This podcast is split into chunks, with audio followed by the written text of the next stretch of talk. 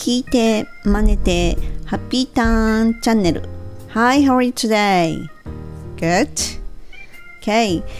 今日も放送を聞いてくださりありがとうございます。フォニックスマスターのメイさんです。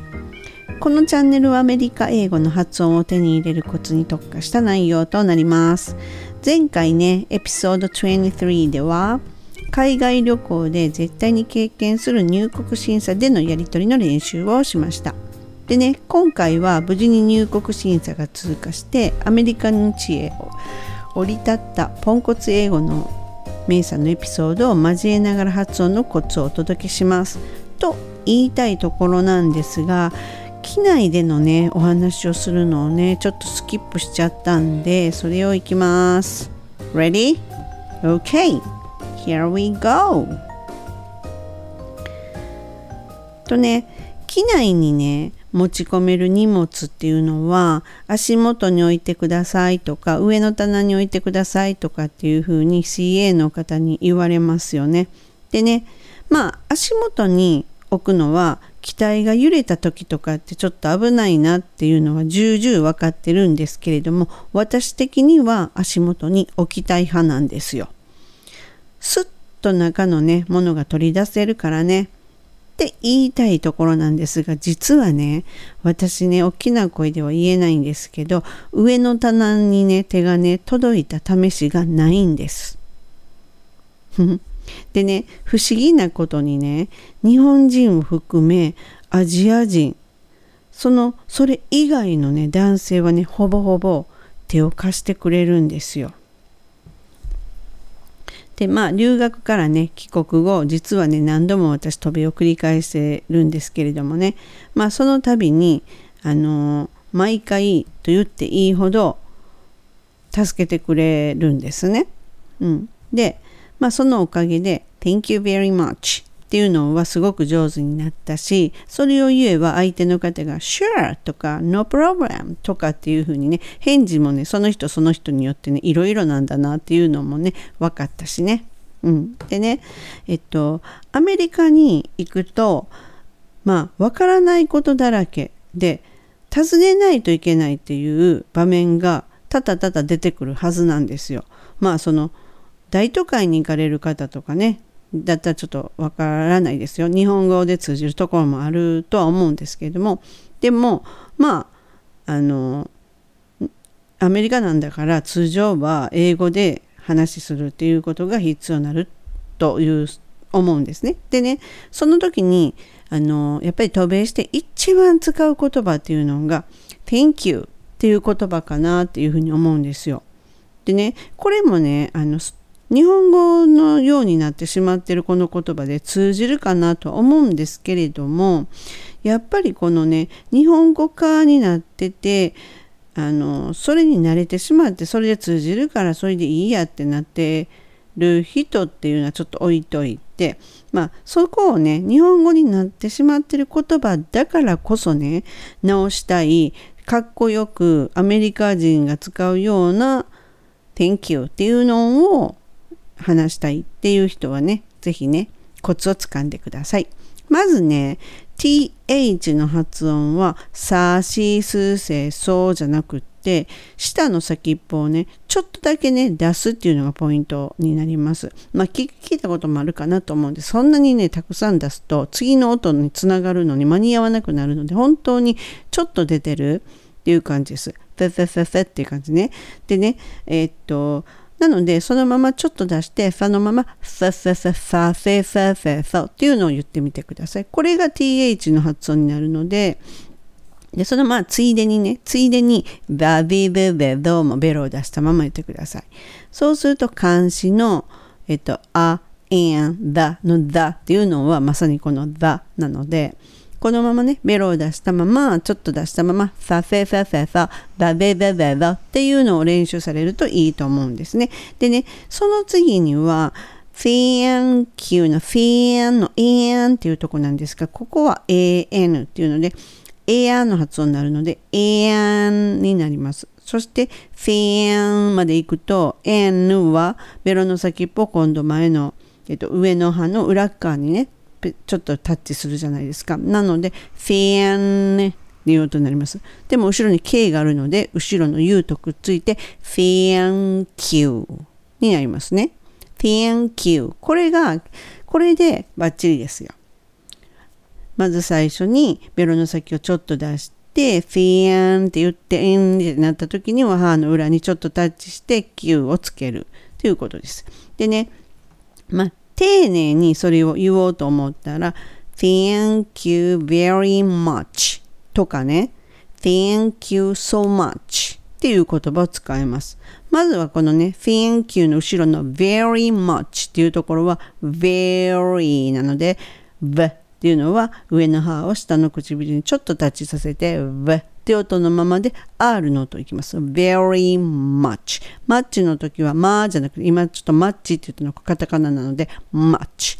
ちゃんと一文字にして中に入れてしまって m, m, much。Thank you very much になります。で、Thank you so much っていう言い方も全くまあ意味合い的には一緒です。そこはも好みだと思うんですが、私どっちかって言ったら Thank you so much って使うことが多いです。っていうのはやっぱりこれはね、CND の影響なんですよ。うん、彼女もどっちかっていうと Thank you so much っていうのを使ってたと思うんですね。だから多分それで似ちゃったっていう感じです。でね、今度はちょっとカジュアルにしようと思ったら Thanks っていう言い方があります。Thank 今度は Q にならずに X になります。Thanks。Thanks とか、そのカジュアルなんだけれども、ちょっと思いを込めると、Thanks a lot, a lot. あで、次は、えっと、たくさんの意味ですね。a lot. L-O-T。そこは、ローにならずに、ラーに近くなるので、a lot. Thanks a lot になります。はい。でね、今のでちょっと例を言えたんですが、これっていうのは、あの、こちらの方から何も言わずに、もう、その私がもう手届かなくってあたふたしてるところ、ひょいっと横からね、ひょいっと、本当にひょいっと 手を伸ばしてくれて、ポンと入れてくれて、した時に、Oh, thank you so much っていうのを言うっていう場面だったんですけれども、誰も手を貸してくれない。いやいや、もうちょっと誰か手貸してよって言いたい時もあるわけじゃないですか。でね、そんな時っていうのは、じゃあどうやってお願いしようかなっていう話なんですよ。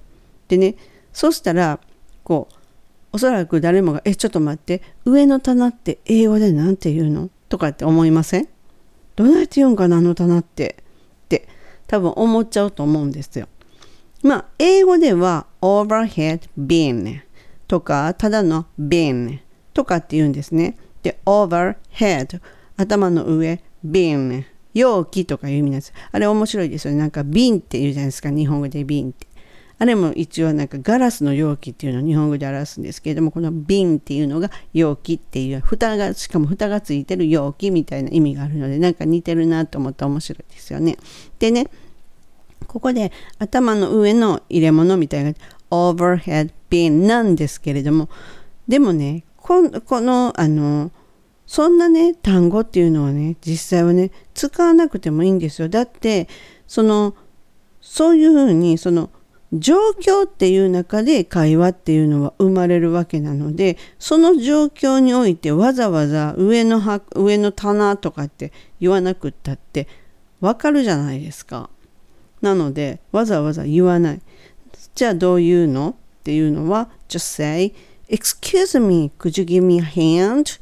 とか could you help me out? って言えば十分なんですよ。ここのところに overhead bin とかあそこのこの上の棚にとかそこにとかっていうふうに言わなくったってもう本当にその状況で会話は成り立つっていうのが会話なわけなので最も自然で英語らしい文章っていうのはこの2つぐらいっていうのがちょうどいいと思うんですね。で難しい言葉も使う必要がなく本当にどちらかというと逆にナチュラル英語っぽいっていう表現になります。じゃあねちょっと練習してみましょう。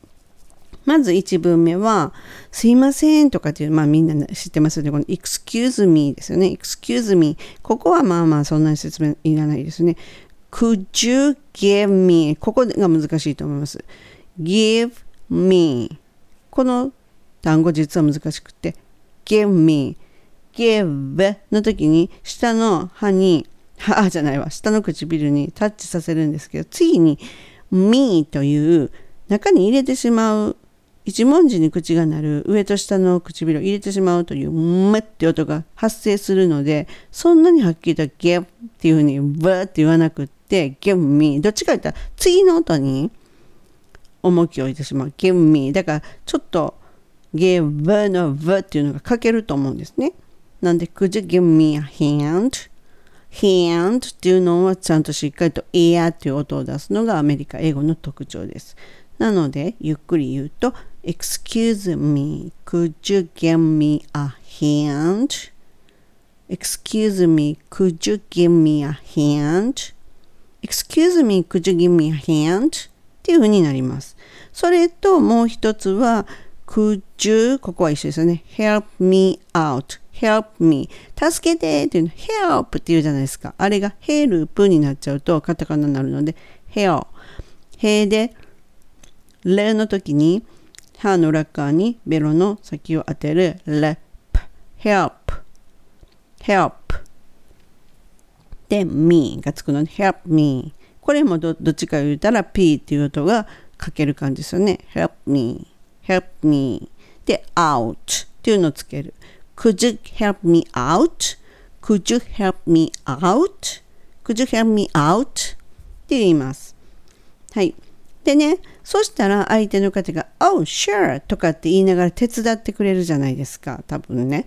そしたらさっきの「Thank you so much」っていうのを必ず言うようにします。なのでこの「Thank you」っていう言葉っていうのは本当すっごく使う一番使う言葉じゃないかなってそのポンコツだった私は思ってたんですねなのでおかげで「Thank you」っていうのはすごく上手になったと思うんですよはい。でね、じゃあね、もう一回だけ練習してみましょうね。なんていうの？っていうところからですね。えー、っとですね、概要欄の方に英文もあるのでね、合わせて練習してもらったらいいと思うんですけども、まずは No.1。Excuse me, could you give me a hand?Excuse me, could you give me a excuse me, could you give me a hand? に対して、Oh, sure! って言われたら、Thank you とか、Thank you so much Thanks a lot. Thanks. っていうようなことを言います。はい、もう一つが Could you help me out? Could you help me out? Could you help me out? はい、Sure. Thank you. Thank you so much. っていうふうになります。はい。ではね、えー、っとですね、今回は渡米したら最も使うであろう言葉 Thank you の練習をお届けしました。でね概要欄の英文と合わせて練習をしてみられるとなお効果的です次回は無事に入国審査通過してアメリカの地へ降り立ったポンコツ英語の名産のエピソードを交えながらまた発音のコツをお届けしますでは今回も最後までご視聴いただき誠にありがとうございました。このチャンネルが気に入っていただけたらチャンネル登録よろしくお願いします。今日はこの辺で See you! Have a good day! メイさんでした。バイ